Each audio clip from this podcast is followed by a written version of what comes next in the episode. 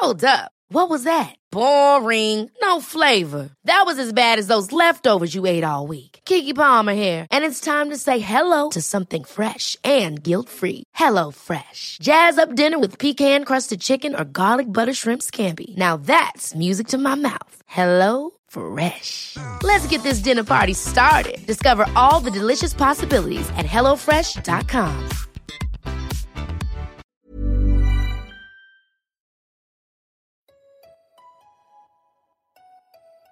Why does making friends as an adult feel so What hard? should I wear on a first what the date? hell is a formal? But that Why hookup is was buying my not first good. home so what do I want my life to look like in five years? We, want to know too.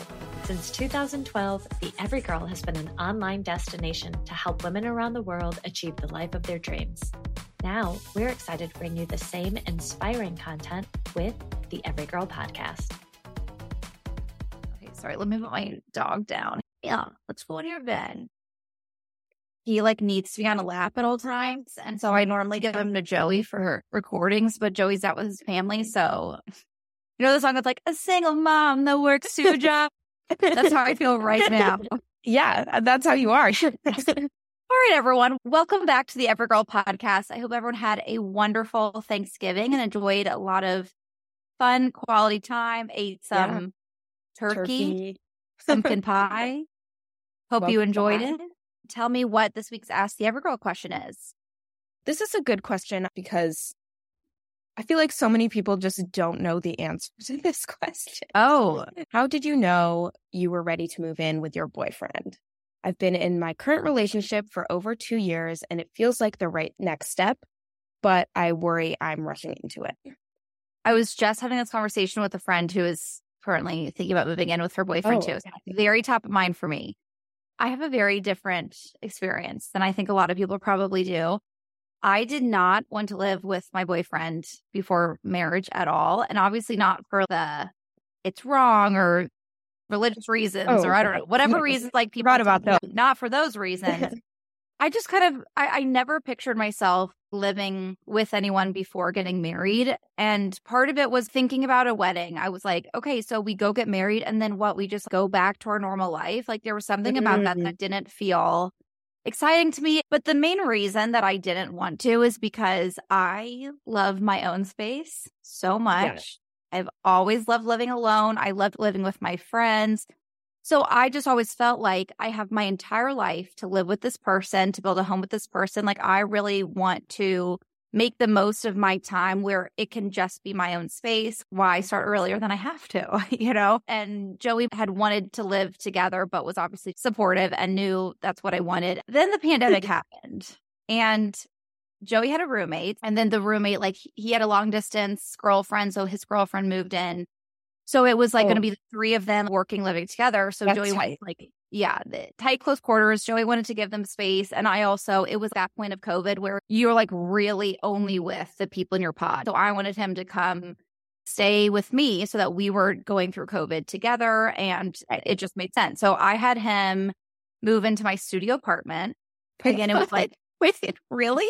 You haven't heard the story. Emma? No, Oh my god, my my tiny studio apartment in Hollywood. that the living situation. I mean, it was wild. Like I'd be on a meeting and he'd get a call. He'd have to sprint into the bathroom, close the door, and put a towel underneath so that we couldn't uh, hear each other. He also is not a small man. Like he is six foot four. He takes up a lot of space. Wow. I don't know how I allowed that much space to be taken up in my studio apartment.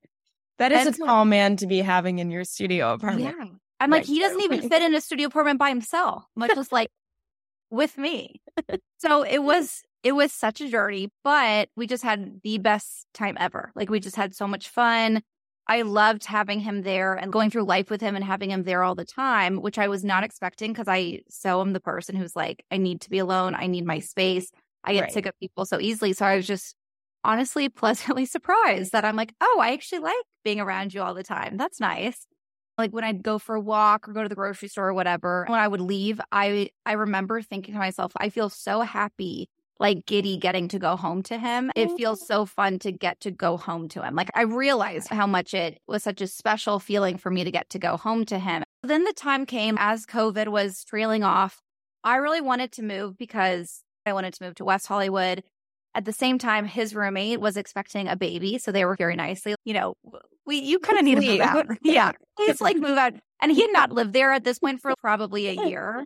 So it was this weird place of like the choice was not do we move in together, but do we move out? You know, like we had already moved in together by accident. Right. So I had to question what I had wanted this whole time. And so we talked a lot about it. I thought a lot about it.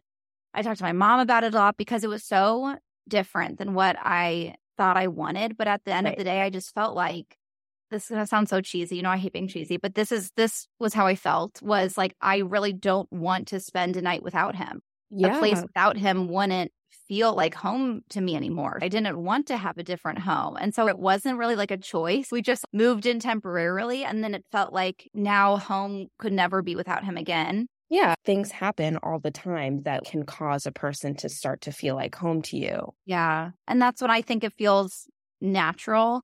I have such a hot take about this topic in general because the vast majority of people I know believe that the smart thing to do is to live together before they get married so they can test it out. You know, like you wouldn't buy a car without testing it out. You want to see how you live together before you get married. Whatever works for everybody. I think everybody just, you should intuitively know what's right for you, what works for you. So do that. So if you feel that way, all power to you. I'm not trying to shit on that, but I I just don't I, I don't understand that. I don't understand the need to test before you buy. The person you spend your life with is the most important decision you'll make in your life, right? Because it will determine everything. So you mean to tell me that if they're messy or if they leave their socks on the floor or you bicker about a bill, that that's going to change anything? What would you find out about living together that would make you no longer want to spend your life with this person?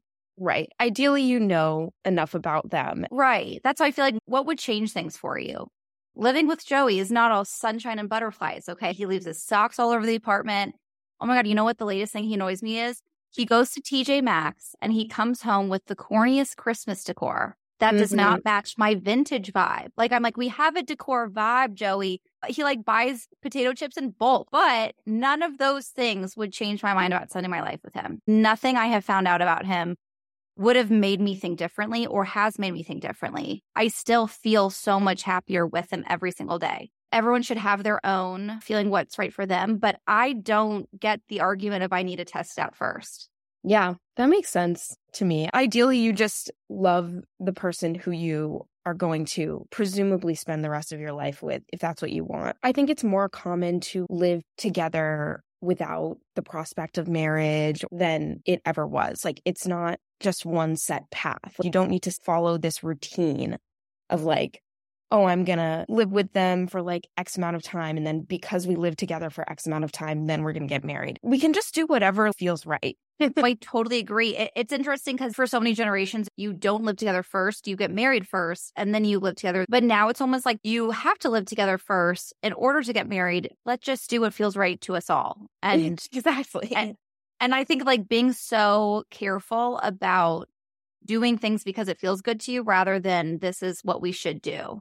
Emma, did you read The Defining Decade? no. Emma, when you are in your early 20s, you have to read this book. It's called The Defining Decade by clinical psychologist Meg Jay. Something that she talks about is how so many people have this ideology you should live together because that's going to decrease your chance to get divorced because you'll know more. That's genuinely what I logically thought earlier Right. in life. Like, I think that makes sense. It's like Yeah. that probably decreases divorce rates, I would imagine, right? Yeah. Meg Jay, this author, cited all of this research that actually stated the opposite. Living together before marriage increases your chance of divorce rates just based on statistics. Whoa.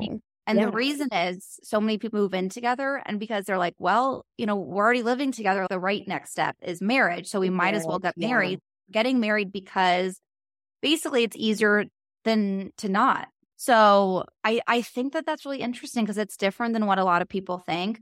But also on the flip side of that, I'm kind of arguing with myself. I'm giving like multiple different sides to each.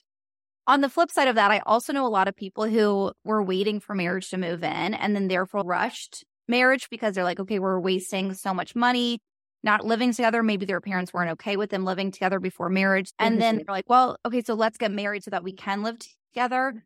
I don't know if that sets you up for success as well. Like something I wasn't expecting moving in together before marriage is I love knowing that when we get married, it's not because we're, you know, needing to move together because it feels silly to waste all this money. It's only because we're ready to like celebrate our love. That's such a good perspective. We get to get married, not like we Yeah. have to get married. I think the moral of the story is definitely just do what feels right. What do you see in in your friends, or, or are they not at the I point mean, yet? no, they are. For the vast majority, moving in very young 20s, a lot of people end up in that situation of the only way to take our relationship to the next level is to move in together, or we're spending every night at each other's houses. We might as well. To me, just feels like not a decision you're making based on the person, but rather one on convenience. That's what I've seen thus far.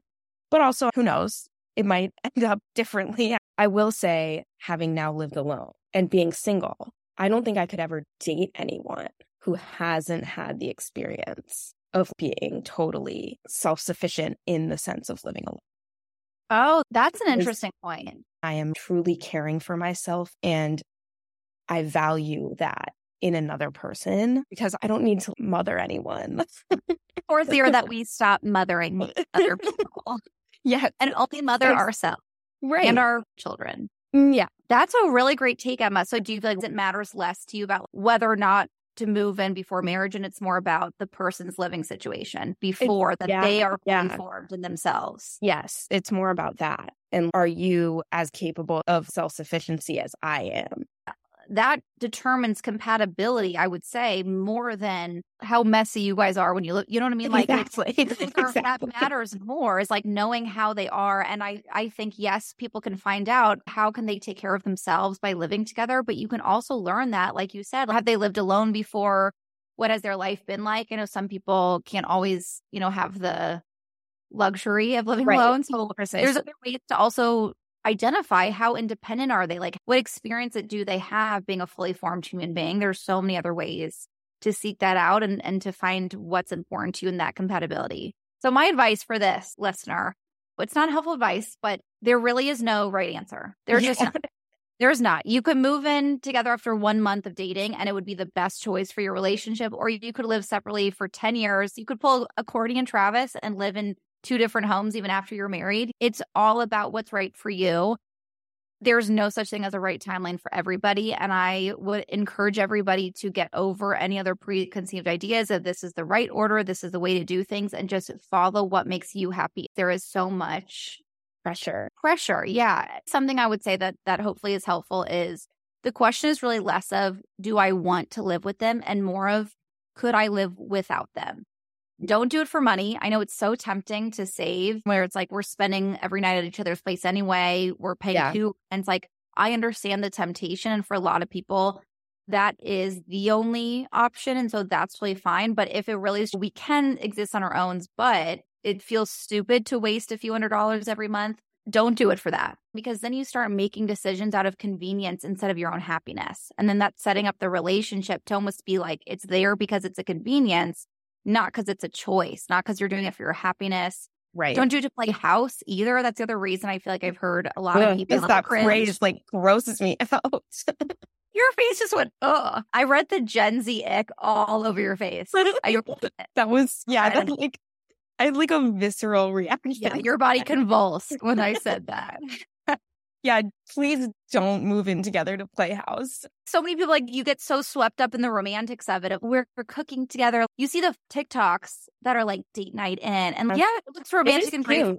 and it's so cute. I've never in my life had a date night in that looks anything like that. Or date night in mm. is like he's like trying to make a mojito and then we're gonna play scrabble. You know what i mean? Like it is not this like aesthetic like we're cooking a pizza together. Like we're ordering chinese food. Yeah. so anyway Yeah. don't play house. Don't do it for financial reasons if you can. Again, I- timeline just doesn't matter. Protocol Yeah. doesn't matter. I think the only way I can like help this person make the decision that's right for them is move in when you feel like this decision will make every day of your life happier. Also, are you okay if you don't get the chance to live by yourself again or with a friend again? Because I think a lot of people Yeah. forget that. Ideally, if all goes as planned, you will no longer live by yourself again. You might not live Yeah. with what you've loved living with a, a good friend or roommate. I, I mean, I still mourn my alone space. I think it's okay to like mourn it, but my happiness with another person in my space outweighed my love for my own space. That is so beautiful. That is exactly how it should be. Hearing you say that, I'm like, damn, mm, I may never feel that. I feel like I need to like say mean things about Joey now. It gives me such an ick when people on Instagram, this is so judgmental. So I'm so sorry if you do this, people listening out there, but when people are like so affectionate on Instagram, I can't help but think what's wrong with your relationship. Like, No, that's so every time I like say a nice thing, I'm like, oh, yeah, but this is different. We're giving back. like a visual performance.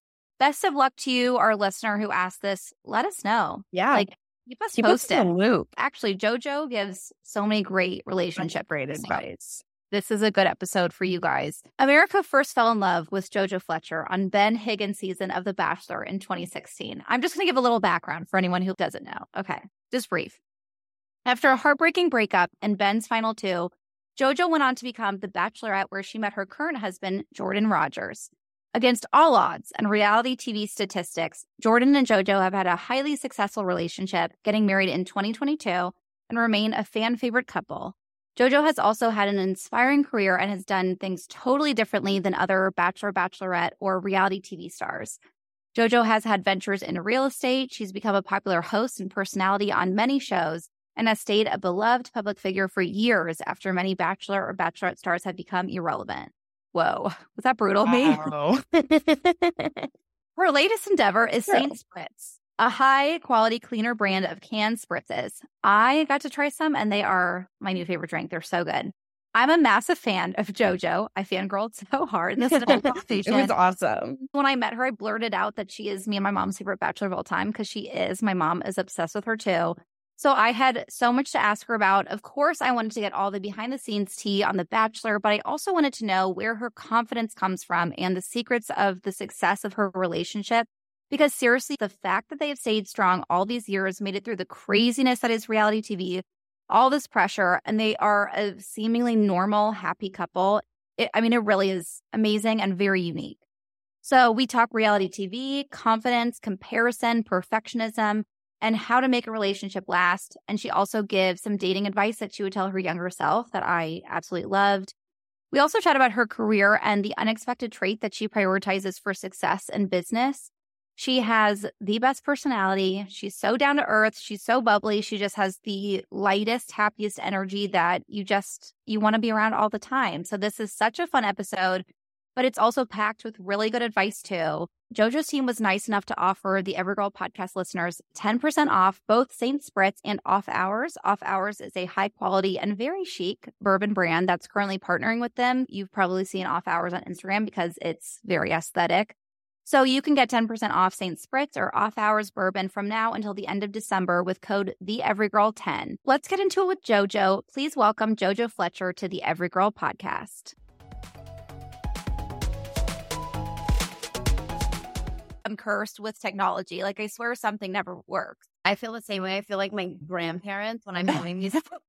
And also, being in Puerto Rico on an island, it's like so unreliable. So we're Oh my- good. Are you in Puerto Rico right now? Yeah, we live in Puerto Rico. I did not realize that. I knew that you were sometimes in LA. You were in Texas for a little bit, right? Yeah, from Dallas. And then during COVID in 2020, Jordan and I came here and just was like, let's just get out of the city. Let's rent months a month. My family that live here. And then we ended up buying a house and renovating it for two years. And then we moved into the house. Oh my gosh. Do you absolutely love living there? I'm sure your nervous system has got to just like relax. You know what? It is that was the biggest thing. Being here, everyone is so much more active and outside, and it's a lot slower pace, which I guess is like there's pros and cons to that. Like the busybody in me and the person that likes to get things done quickly is like needs it to go fast. But um, yeah, my nervous system appreciates it. Oh, I can only imagine. Okay, Jojo, take me back to 2015 or 2016. How did you get involved on The Bachelor? What's that process like? that you just said 2015 blows my mind. Is that crazy? Yeah, it's crazy. So funny story. I was a fan of the show growing up. I loved the show. And then in 2015, 2014, maybe my brother was actually on a different reality dating TV show called Ready for Love. A lot of the Bachelor producers actually came from The Bachelor and worked on his show. We had stayed in touch with one of the executives on the show, just became a family friend.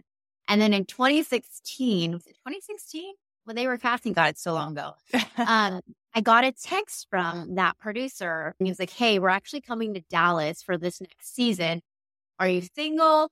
Do you want to do this show? What are your thoughts? And I had just gone through like a really terrible breakup at the time.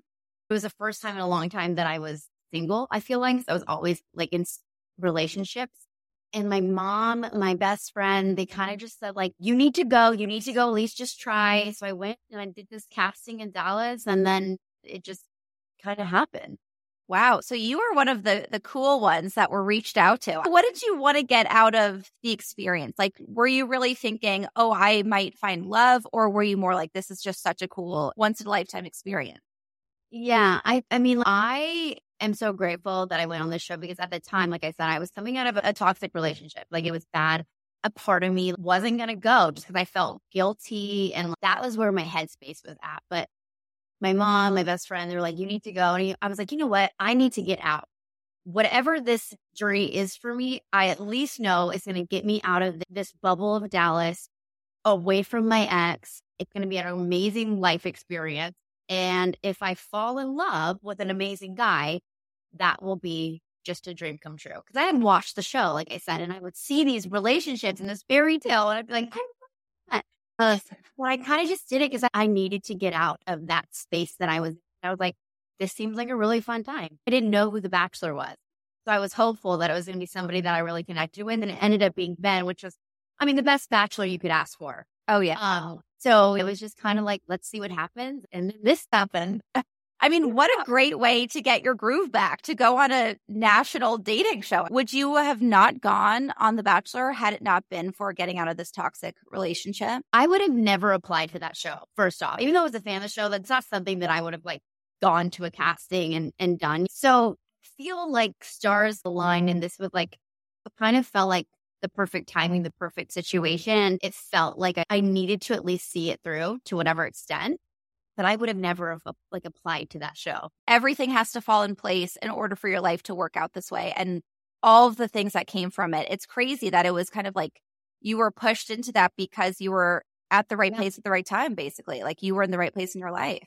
A hundred percent. This is going to sound cheesy, but it's so wild that one small decision you make at any point in your life can completely alter your course in the future and, and change how your life turns out. That's why I'm a very big advocate of like chasing opportunities and doing things that scare you. And even if you're uncomfortable, you just never know. Honestly, I think the show did a lot for me in, in general, just kind of how I look at things.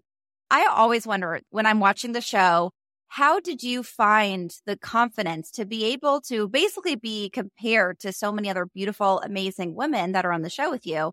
But then open yourself up to not only potential rejection by this guy, but then the scrutiny across all of America. Like that takes yeah. balls. Like, yeah, like that takes so a lot of balls. Because like when you go from never being on TV before and then going on to show like The Bachelor, which was the largest show in all of reality TV, you don't really realize the attention or the scrutiny or the amount of eyes that will be on you. So when you're filming, I was never thinking about like what are people like going to say about me afterward?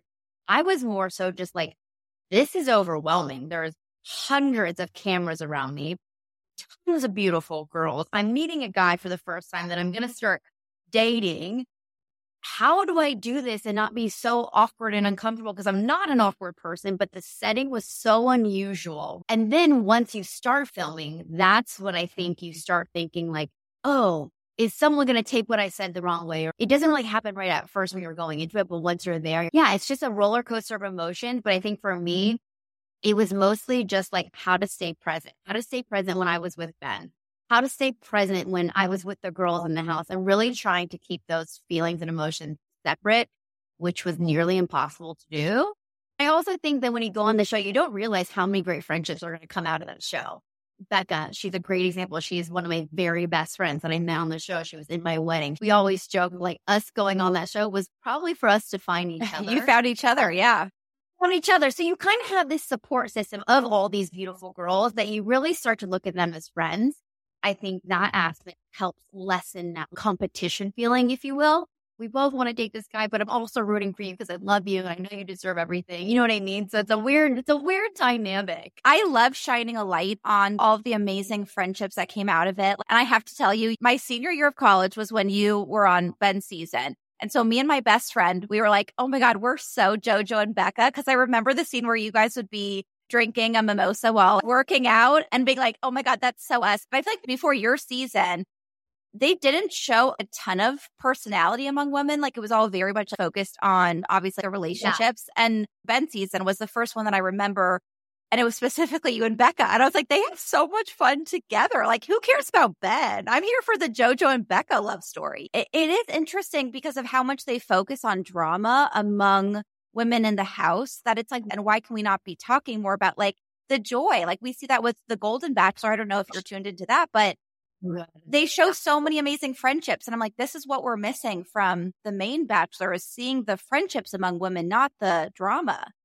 Yeah. Mm-hmm. And it's actually really funny you say that. There were so many moments that obviously don't make the show, but I remember the night that Becca got sent home, Ben hands out at the final rose and he I feel bad for saying, but it was just like something that came out. He said it was between Caila. I don't know if you remember Caila from my yeah. season.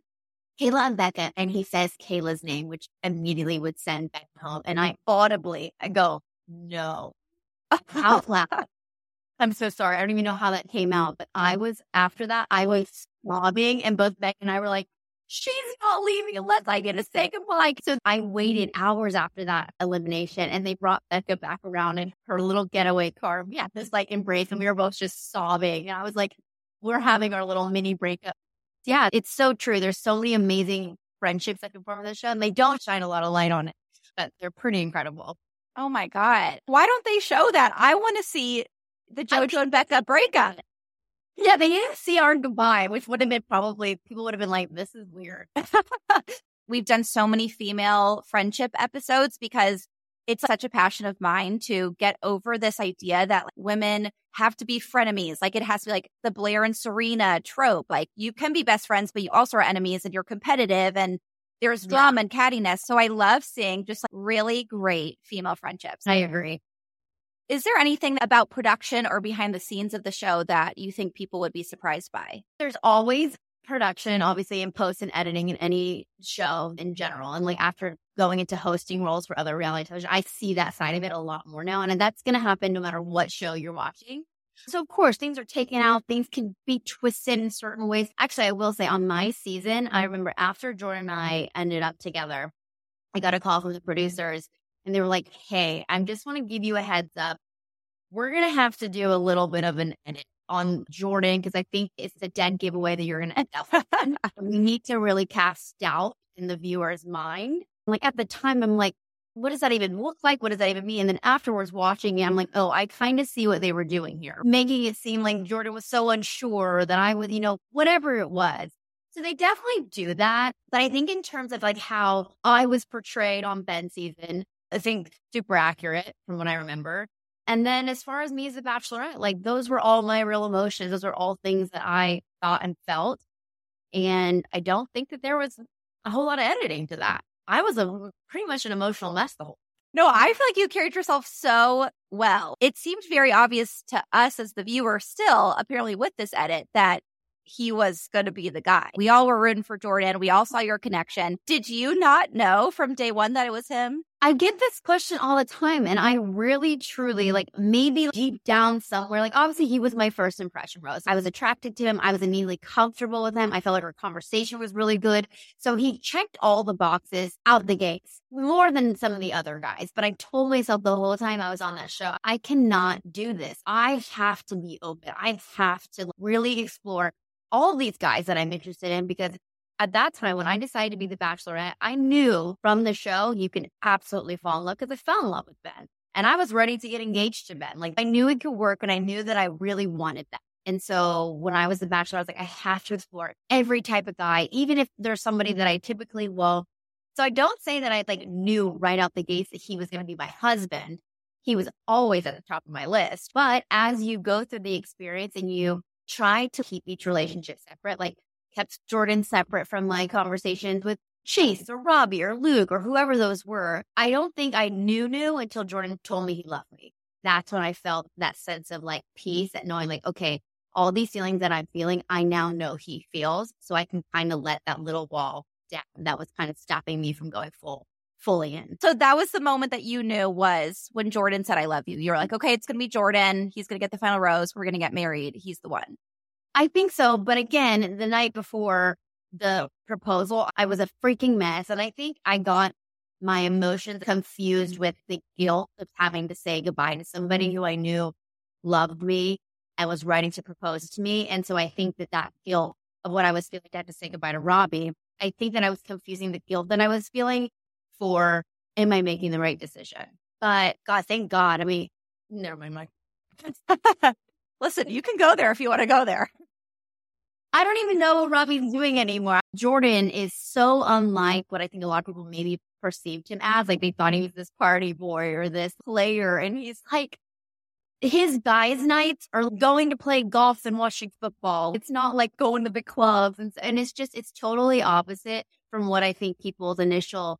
And to be honest, when I first saw of Jordan, I was like, oh, he's probably for sure a player. You have this preconceived notion for no reason. I had no reason to think that, which is wild. Don't judge a book by its cover.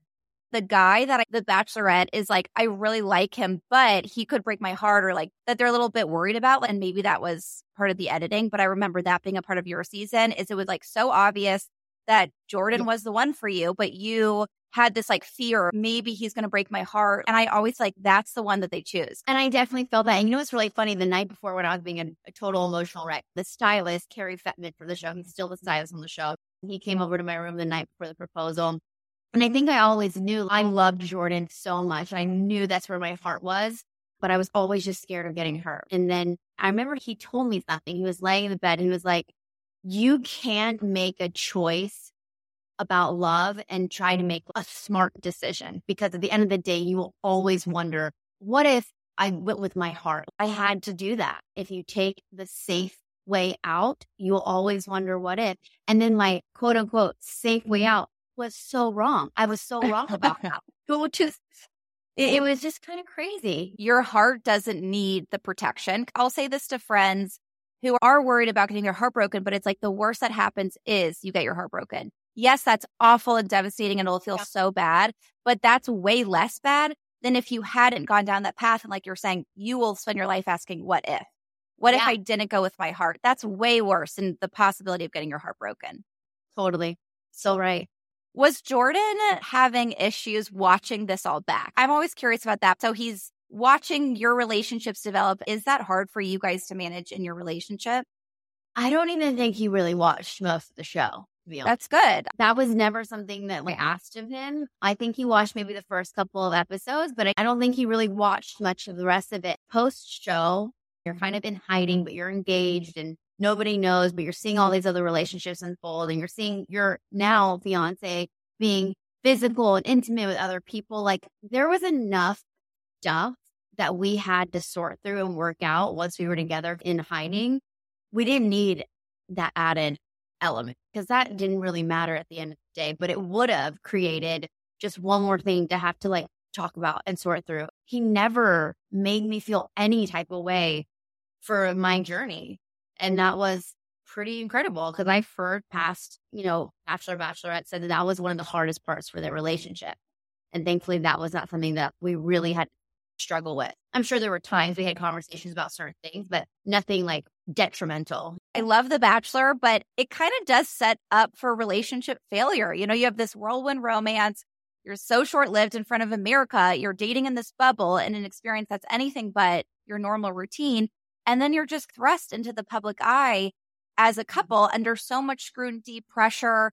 And then the rest of the public is watching your love story with other people unfold too. What do you think has attributed to the success of you and Jordan? I think the first thing that we did that was a little different than a lot of couples is right after we got engaged, we went straight back home to Dallas. We didn't stick around LA. We didn't do the whole scene thing. He was going to move from Nashville to come to Dallas. We were going to move in together. I was going to go back to work. I was remodeling a house at the time. He was going to go straight back to work. So we knew we needed to get back to normalcy as quick as possible and not hang around the seat, if you will.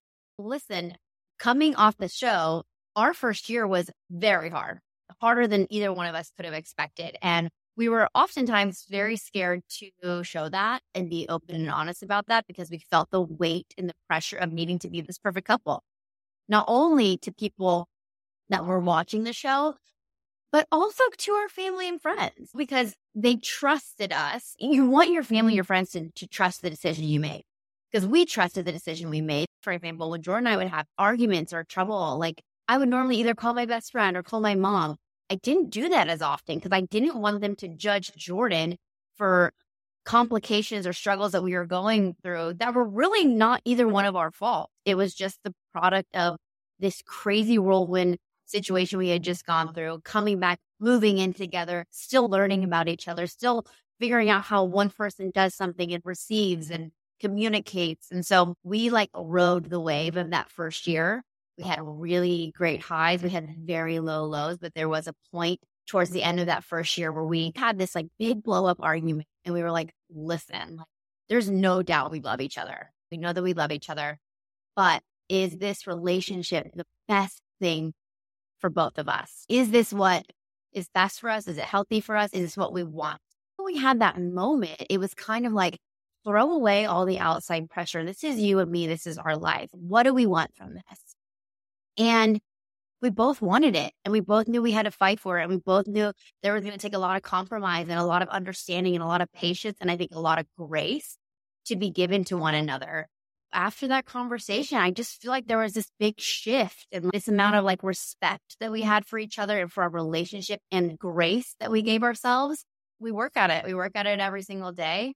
That's the biggest thing because the easy thing would be like, this isn't going to work. Of course, this wasn't going to work because I met you on a reality TV dating show.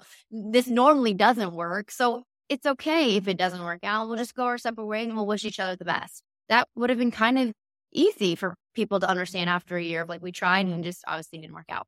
But it's not what we wanted. So I love that. And while the way you met is not relatable to people, I think that that is the most relatable thing to hear because we often see in relationships everybody's painting them as this perfect thing. Even like your friends, it doesn't even have to be like a celebrity or influencer. It's like your friends are posting about their relationships like, I'm the luckiest girl in the world and I'm so happy and our relationship is great. When in reality, people go through issues. That's just part of a relationship. You're learning how to live together, grow together. You're two changing people trying to exist together. So it's normal to have these doubts and, and conversations I love that you had a moment of doubt, you had a fight, and then you were able to work through it. And I'm curious if you can share some of what that quote, like fighting for it looks like. Like, what are those things that you both thought was so important that allowed you to get from that place to the point that you are now? You know, earlier in the relationship, there would be times where we would have a disagreement or argument. We, like we handle conflict very differently, right? I'm an over communicator. I want to talk about everything. I don't want to walk away from a disagreement until it's settled. Jordan's not that way. He wasn't that way. He was somebody that needed to disconnect. He needed to to step away from what was happening in order to clear his mind. And at the time, like I couldn't understand that. I took that as you're rejecting me. I took that as I'm not worth fighting for. We all look at things very differently. And in the situation that we're in, how we're processing it all. So I think when I say that we had to fight and work for our relationship, we both had to really over communicate with each other and really start to understand each other and what we meant by certain things that we did. Like I say, there's compromise. It was understanding that there's times that Jordan knew that like I didn't want him to have to walk away from that conversation. What I needed, I needed to sit through and like talk it through. And like he understands that there's times that he's going to have to give when he doesn't want to give. And I now understand that there's times where, yeah, maybe taking five, taking a beat even though I don't want to take that beat, that's what's going to be best for our relationship. As you get older and you have more confidence in your relationship, you're able to do that. And it's so much healthier. So just like more understanding, more grace, more compromise, and continuously keeping that top of mind, especially in difficult situation. Also, understanding each other's like love languages. And I know that sounds so silly, but that's important, especially with how busy our life is. Jordan's main one is quality time. So when he's gone for football season right now, he's only home a couple days a week. Like when we're back together, we really we try to disconnect. We try to be with each other. We try to be present. We try to really fuel our relationship. I know that sounds silly to some people, and it did to me at first, but I see now the difference that it makes when each person feels like the things that they need from their partner are being heard and understood. What's your love language and how does Jordan show up for you in that way? So I'm like acts of service. And so like he does things for me now. Like he'll go take the car and fill up the gas when he knows that I have to drive to the airport the next day and I mm-hmm. forgot about it. Or he'll randomly do my laundry, you know, just like little things like that. He's started to bring me coffee every single morning. Oh my God. which god. is like my greatest love language that I didn't know existed. like little things like that make me feel loved.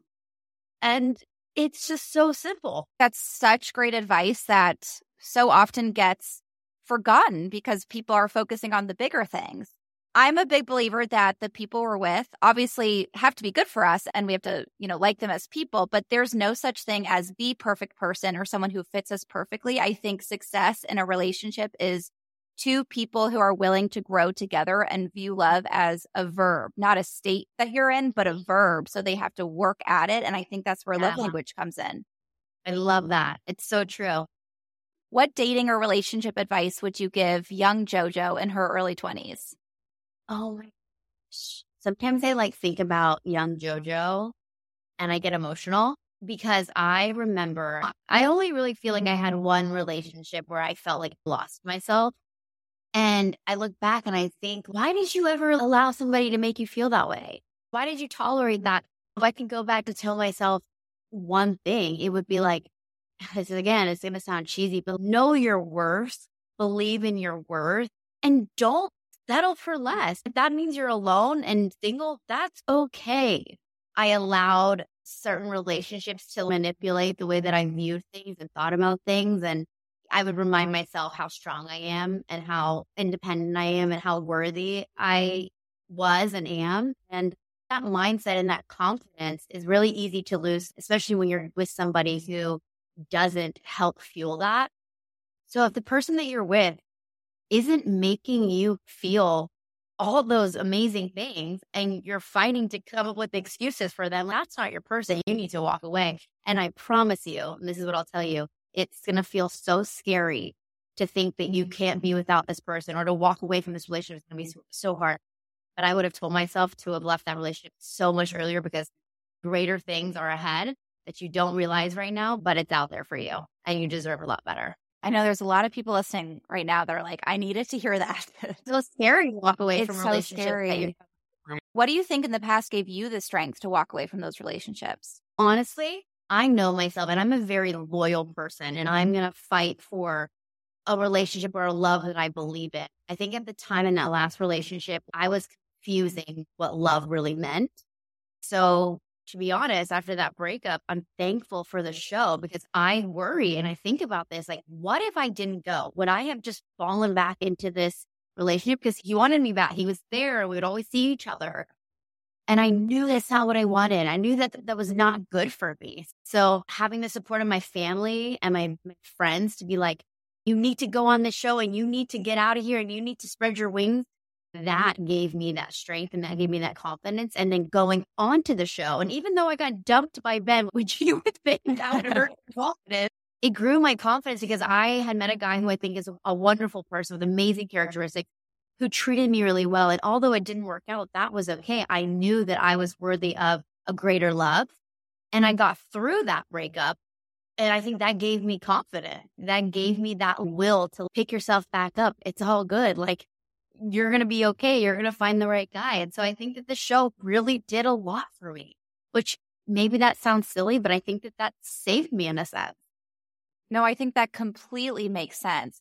Self worth and confidence not only determines the relationships that you're in, but I think when you focus on confidence and self worth, it changes the experience of dating as well. It's interesting to hear you talk about this because watching you on The Bachelorette, I know that we only got like a small snippet of what you actually like and what's actually happening. but you seem like someone who has this air about you. Like my grandma always used to say, just be your adorable self. And in that, she meant if he calls you, so what? If he doesn't call you, so what? Enjoy your life, have fun. And I think when you love yourself and your life, you give off this energy of like, I don't need you, but I want you and I have fun with you.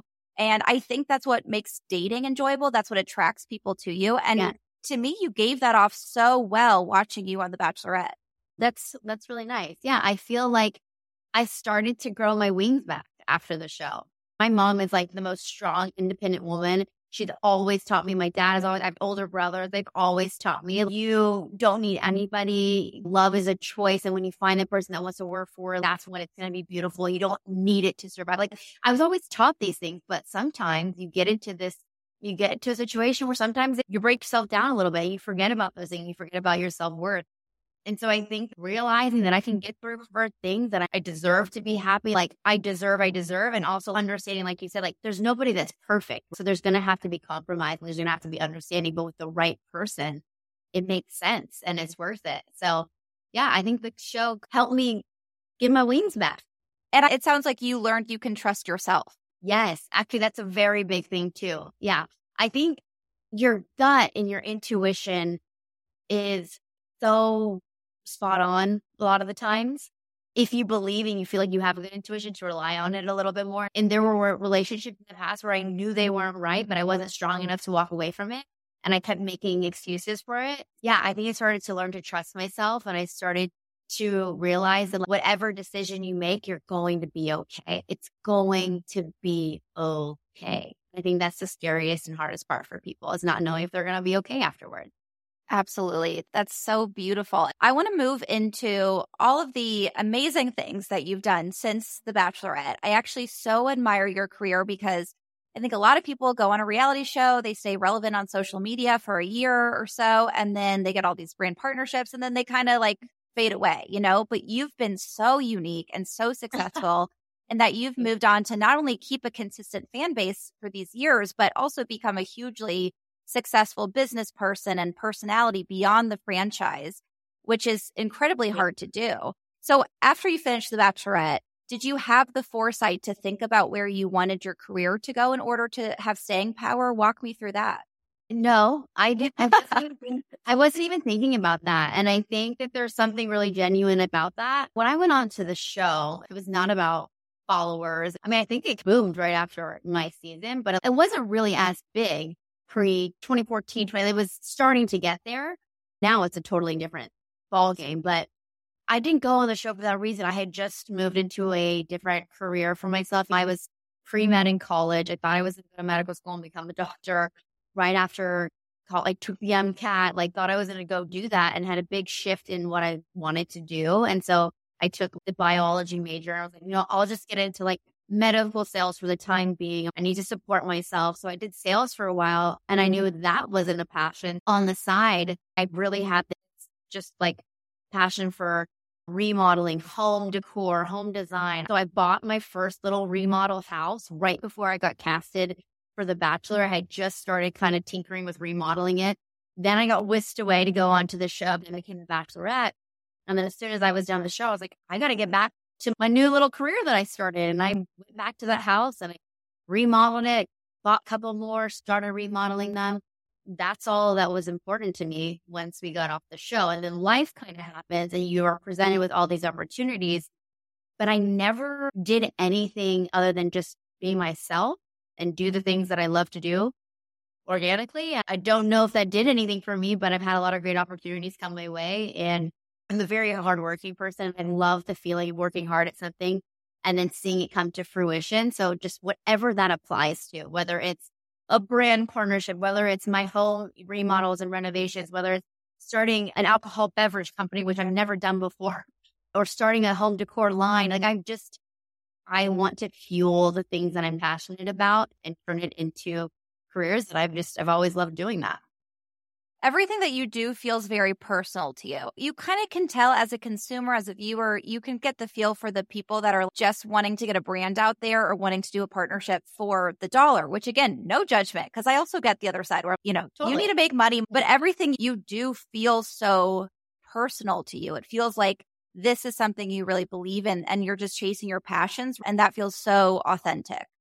That means a lot to me because I do think now with where social media is and when you have a following, how easy it is to make a dollar. I feel very proud of how particular and selective I am with things that I do and things that I share with people and things that I pursue. So I'm glad that you feel that way. And that makes me happy.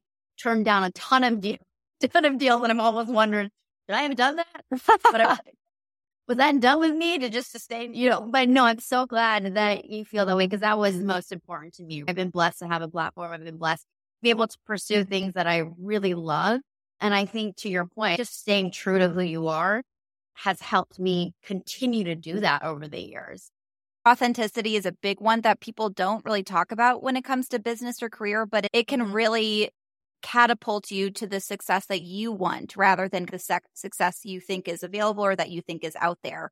I don't think there's mm-hmm. longevity in doing the opposite. If you're more focused on the quick dollar, that's one thing. But for me, it was really about having long term success and things that are my own and things that I've been working hard mm-hmm. for over years. There is a lot more longevity in that. And I think there's a lot more pride that comes with that. And so I think that's a big factor for me as well. Let's talk about Saint Spritz since that's your newest venture. It's how I met you. Why an alcohol brand? Tell me about this. How'd you get into this? This is, to be honest, like that was never on my radar. Um, how did this? This is how it started. we were in Europe last summer. Jordan and I obviously got married. We vacationed over there. My brother got married in Italy like a month or two after we did. So our family, we're spending a lot of time in Italy, in Europe, and we were drinking a lot of spritzes. We were having a lot of spritzes at every port. We really fell in love with them. The Aperol Spritz being where St. Spritz was born because we came back after a summer there and we kept trying to recreate it. And every time you have an Aperol Spritz, A, the proportions are always a little bit different. It always tastes different depending on the Prosecco you use or whatever it is. And we were tired of wasting a bottle of Prosecco every time you just wanted one spritz for yourself. That's so true. I don't waste a whole bottle of Prosecco every time I open it. It doesn't stay good long at all. So we were like, well, let's just go see if someone makes something that's easy, ready to drink in a can. We're always there at the beach, by the pool, or on the go. So we wanted something a little more easy. We tried to find something, and there was not anything that we could find that nailed the flavor profile of that traditional Aperol spritz. But also, once we were looking into this, we looked did a deeper dive into all the ingredients that are in some of these traditional spritzes, and they're just not that good for you. So we went out to do it, and it's me, my sister in law, my brother Ben, also, and a family little business that we have zero experience in that we're manning all by ourselves, and we've done it and we've launched it. So that was one of the coolest things ever that I, I think I've ever done. I love the brand. I'm such a big fan. Thank you. Yeah, you got to. Was that the first time you tried it? The first time I tried it, and I am obsessed. The fact that you paired the Saint Spritz with bourbon blew my mind. Yeah, that was really fun for us because we created Saint Spritz because it was summer of exploring being in Italy. But what we've realized, the Spritz is not just a summertime drink. And if you look at a lot, well, you probably don't look at the, the data like we do in the research, but like for the first time ever, a spritz is in the top 10 ordered cocktails at a bar ever. And it's becoming a year round cocktail drink that people order at the bar. And so we're realizing that like it's not just a summer drink, it's not just a spring drink. People are drinking spritzes on the slopes in the mountain. And so we wanted to find a way that we could showcase like here's actually a different, cool, unique way how you can use Saint Spritz and also pair it with like bourbon, for an example, because we would have friends, like guy friends of ours, that loved our Amalfi Spritz. And they would just play around with it and added it to some whiskey, some bourbon. And they're like, dude, this is so good. wow. Okay. What a cool way to now incorporate how a spritz can be drank alone, but also be used as sort of like a mix and a cocktail. So when off hours and we came together, the founder, Jake Ireland, he's amazing. We loved everything about their brand. They're very big on the no additives as well and like a cleaner, healthier version. And we created this bourbon spritz, which was amazing. I got to tell you, I'm not a bourbon drinker. Never thought I was, but that bourbon spritz, you had one, was so good. No, I felt the exact same way. I even told Jake that night, I was like, I, you know, love the branding. It's gorgeous, but I don't like bourbon. And he was like, no, no, you're, you're going to like this. And it was so good. Last subject, our audience would be remiss if I did not ask you, JoJo, was your wellness and beauty secrets. You are absolutely glowing. What are your top three wellness non negotiables? Oh my gosh. One thing that I have always been a very big advocate of is always, always, always taking off your makeup before you get into bed, washing your face, cleaning your face after a workout. I'm very big mm-hmm. about that. I could never go to sleep with any ounce of makeup on. So that is a big one for me. Physical activity and whatever that looks like for you, whether that's going for a walk, doing a couple of jumping jacks, doing something physical and active for your body every single day, even when you don't want to do it. Because I got to tell you, I don't like doing it, but I feel so much better giving mm-hmm. my body a reason to work. Um, and I think it kind of just jump starts your body. And then sunscreen every single day. Doesn't matter if it's rain, shine, sunny, anywhere, always sunscreen. What about yeah. for beauty? Are there any like routines, tips, products, anything that you're like, I literally can't live without this? Everybody needs to try it.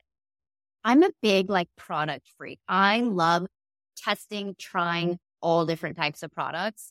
So there's a lot I love. I'm not a big foundation girl. I used to hate seeing all my freckles. Now I like love my freckles and I love those little imperfections. So I love anything that's like tinted BB cream or like a serum of some sort that gives your skin a light little glow. I think letting your skin breathe and finding a product that feels good on your skin and that gives you that nice natural glow. I like the drunk elephant bronzy drops because when I don't want to wear like makeup, but I feel like, oh, I'm mm-hmm. pale, I'm not feeling like my best, I'll just take my favorite sunscreen or my moisturizer.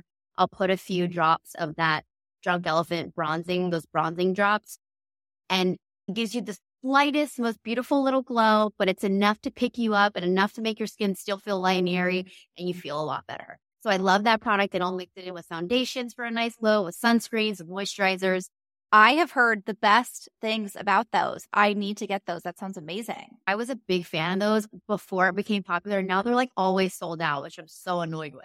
Damn it. Maybe you shouldn't have shared that tip then. Now everyone's going to continue to sell I, them out. I know. I really screwed myself. you did. You just can't. Yeah. You you got to gatekeep sometimes. You can't share with the people. Here's one other product that, you know, I don't even know if I should tell you. I will I will tell you. Okay. So the Colorescience Total Eye three in one renewal therapy.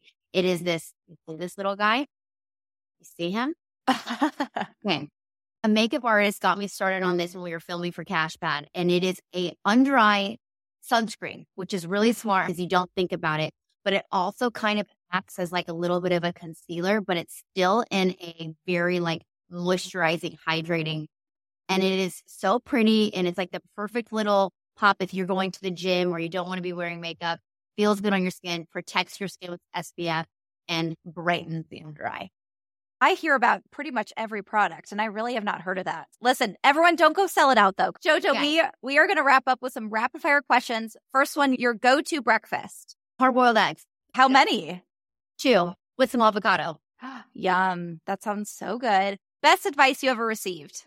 The best advice that I ever gave mm-hmm. myself was if there's anything that you want in this life and you put your mind to it and you work hard at it, chase after that dream. And if it happens, amazing. And if it doesn't, at least you tried. Attacking any dream that you have and not being scared to fail is a big thing for me. A book that changed your life. I gotta tell you, I probably haven't read like a really good book that's changed my life for a minute.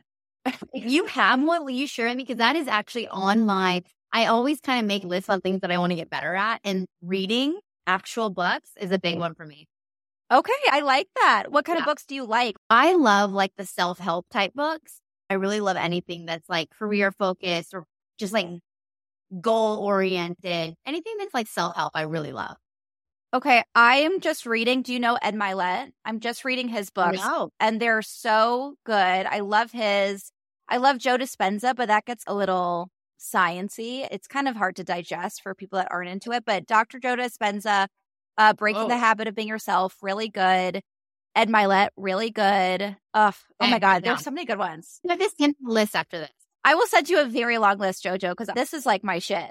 okay, Jojo, where can everybody find you? Get Saint Spritz. Give us all the details. Saint Spritz, we sell online at just saintspritz.com. And then you can find me all over the interweb at Joelle underscore Fletcher. Pretty sure that's my handle. You want to try and Spritz, I think we gave your listeners an, a code that they can try Spritz for 10% off. That's right. It's the Everygirl 10 for 10% off. So I am going to be using that and getting it myself. Jojo, thank you so much for joining us. Thank you for indulging in my bachelor fantasy. This like really made my life. My mom is going to be freaking out. You don't even know. She's going to be freaking out. So thank you for indulging that. I know that was like a thousand years ago. thank you so much for joining us and for all your expertise and insight. This was so awesome. It's so fun. Thanks for having me. Hopefully we'll get to talk to you soon.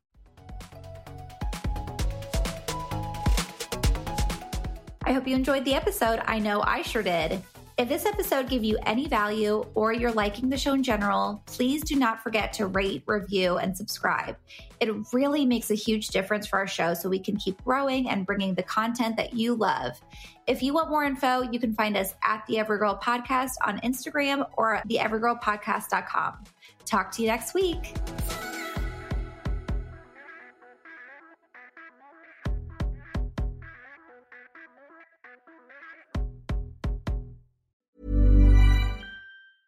Ever catch yourself eating the same flavorless dinner three days in a row? Dreaming of something better? Well, HelloFresh is your guilt-free dream come true, baby. It's me, Keke Palmer. Let's wake up those taste buds with hot, juicy pecan-crusted chicken or garlic butter shrimp scampi. Mm. Hello Fresh. Stop dreaming of all the delicious possibilities and dig in at HelloFresh.com. Let's get this dinner party started.